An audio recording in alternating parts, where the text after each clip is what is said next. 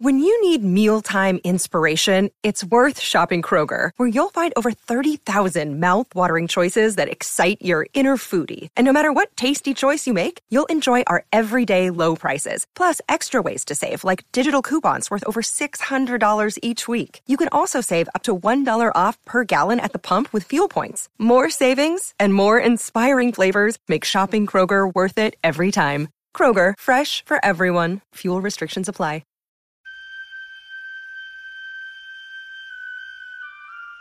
The poem says, Human voices wake us, and we drown. But I've made this podcast with the belief that human voices are what we need. And so, whether from a year or 3,000 years ago, whether poetry or prose, whether fiction or diary or biography, here are the best things we have ever thought, written, or said.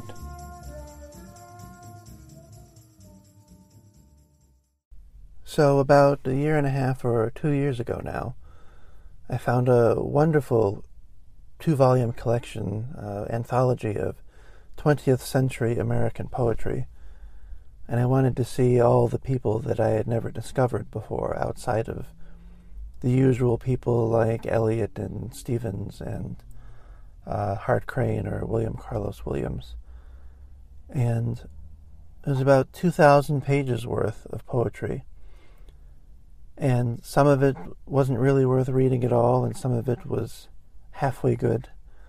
Some of it, especially after reading a lot of British poetry, seemed a little sloppy and unformed, or almost an idea of an American voice trying to find itself, but not quite doing the job, not finding the free American voice and not doing the more formal kind of British voice very well either. And suddenly, one morning, uh, I still remember it. It was before before 7 a.m., probably before 6 a.m. actually, before my daughter was awake. And I was sitting in the living room with uh, a little lamp on. I didn't want to have too much light in the living room in case it would wake my daughter up. And I was suddenly in, up in the house alone early in the morning reading the poetry of Hilda Doolittle, also known as H.D., and I was just stunned with each poem, each poem, each poem. They must have had a dozen or maybe as many as 15 or 20 poems of hers in this anthology, and I was struck by them immediately. And it took a while, but I finally got a copy of her collected poems 1912 to 1944 and I've been working my way through them. And even though her this collected poems, which isn't even all of her poetry, it's just all of her poetry up to 1944. Even though there is uh, an awful lot you can put to the side, when she's on, she's on, and especially with these two poems. Again, as I said, uh, with uh, other poems I've excerpted from her, she shows the way forward uh, not just with rhyme in those earlier poems that I read, but also shows anyone, anyone at all, how it is to handle mythology in a modern poem. And these, if you can call them uh, love poems, these are two love poems by H.D., and they make uh, that much more of a difference. As I said earlier, also in a episode on Whitman, it matters so much where you read. And it so happens that I first read these poems yesterday while sitting in the uh, car dealership waiting for my car to be fixed. And if we take Whitman, uh, Whitman's phrase uh, at its at its other meaning, it also matters where you read them out loud. Whitman would probably say it matters where you record for your podcast. I've recorded this and the readings uh, in the parking lot of a grocery store, waiting for my uh, food to come out, my groceries, and I've recorded it in the parking lot of the car dealership, waiting for my car to be done, and I've recorded this introduction twice uh, in the parking lot of a furniture store, and I had to record it twice because the first time, right near the end when I thought I was done, a dog started barking at a nearby animal hospital. So these are the travails of reading poetry, reading poetry out loud, and no doubt of writing poetry. And this is how we unearth poems like HD or any poems at all that suddenly make the day. Here are two poems by HD.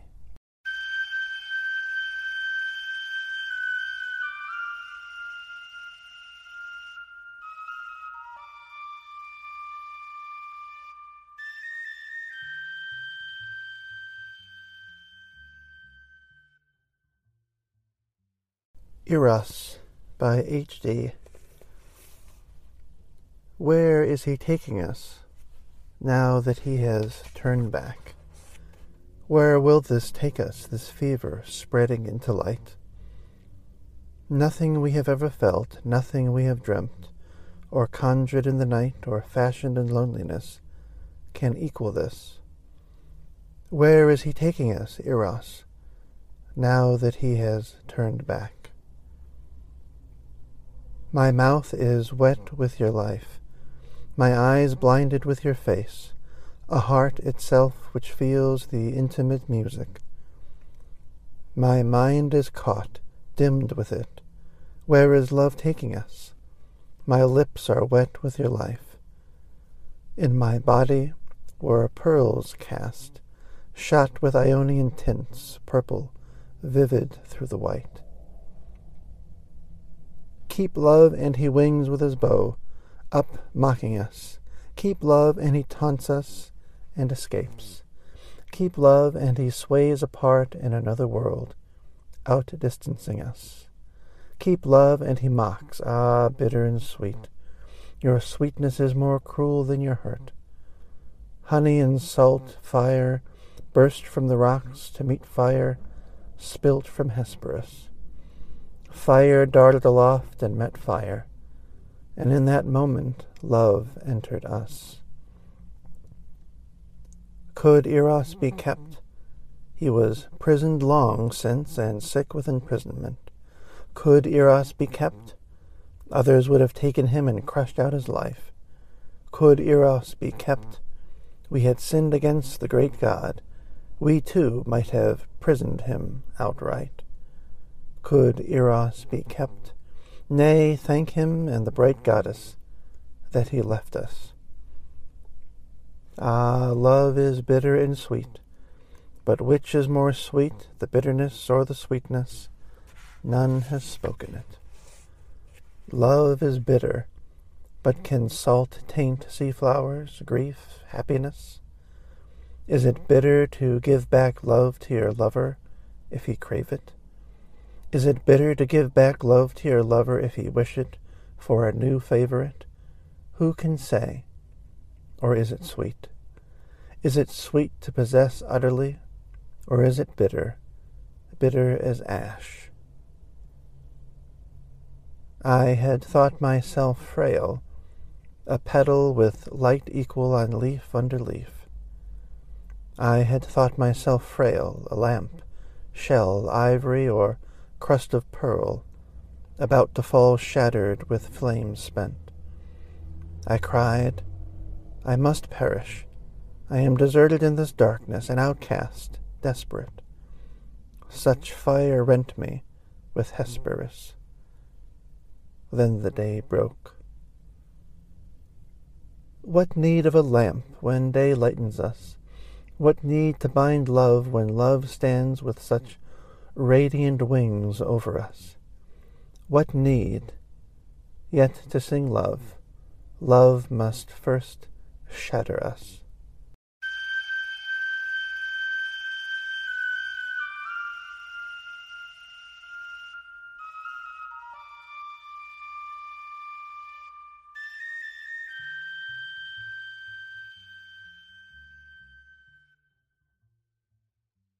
Envy by H.D.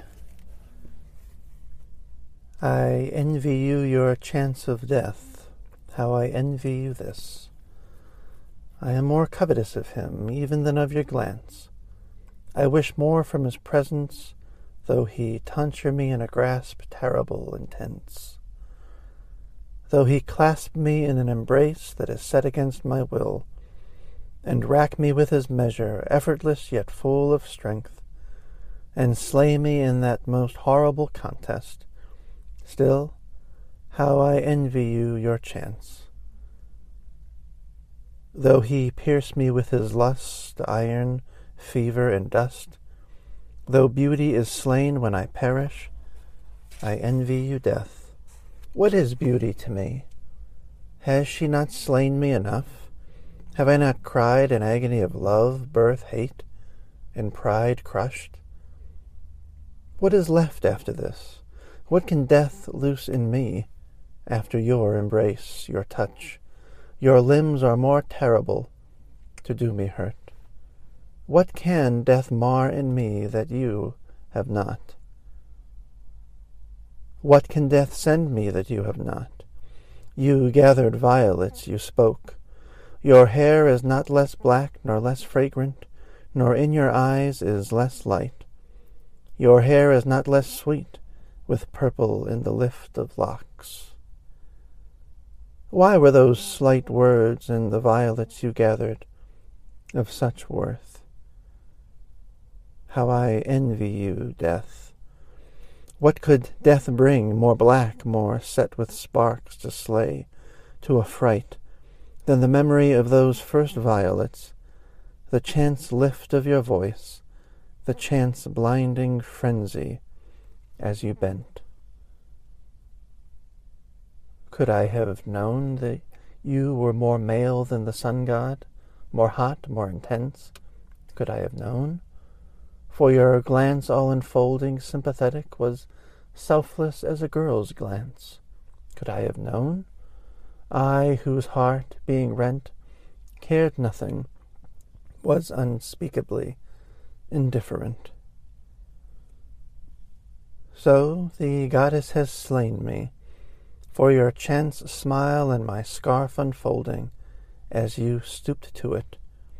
So she trapped me, for the upward sweep of your arm, as you lifted the veil, was the gesture of a tall girl, and your smile was as selfless. Could I have known? Nay, spare pity, though I break, crushed under the goddess's hate. Though I fall beaten at last, so high have I thrust my glance up into her presence.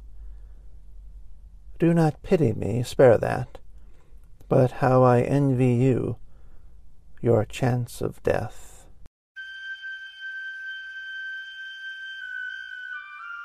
Any comments or suggestions for readings I should make in future episodes can be emailed to Human Voices Wake Us, the number one, at gmail.com. Links to each work used in this episode can be found in the episode description. If you enjoy Human Voices Wake Us, you can subscribe wherever you find your podcasts. The music here is Duke Ellington's Arabesque Cookie.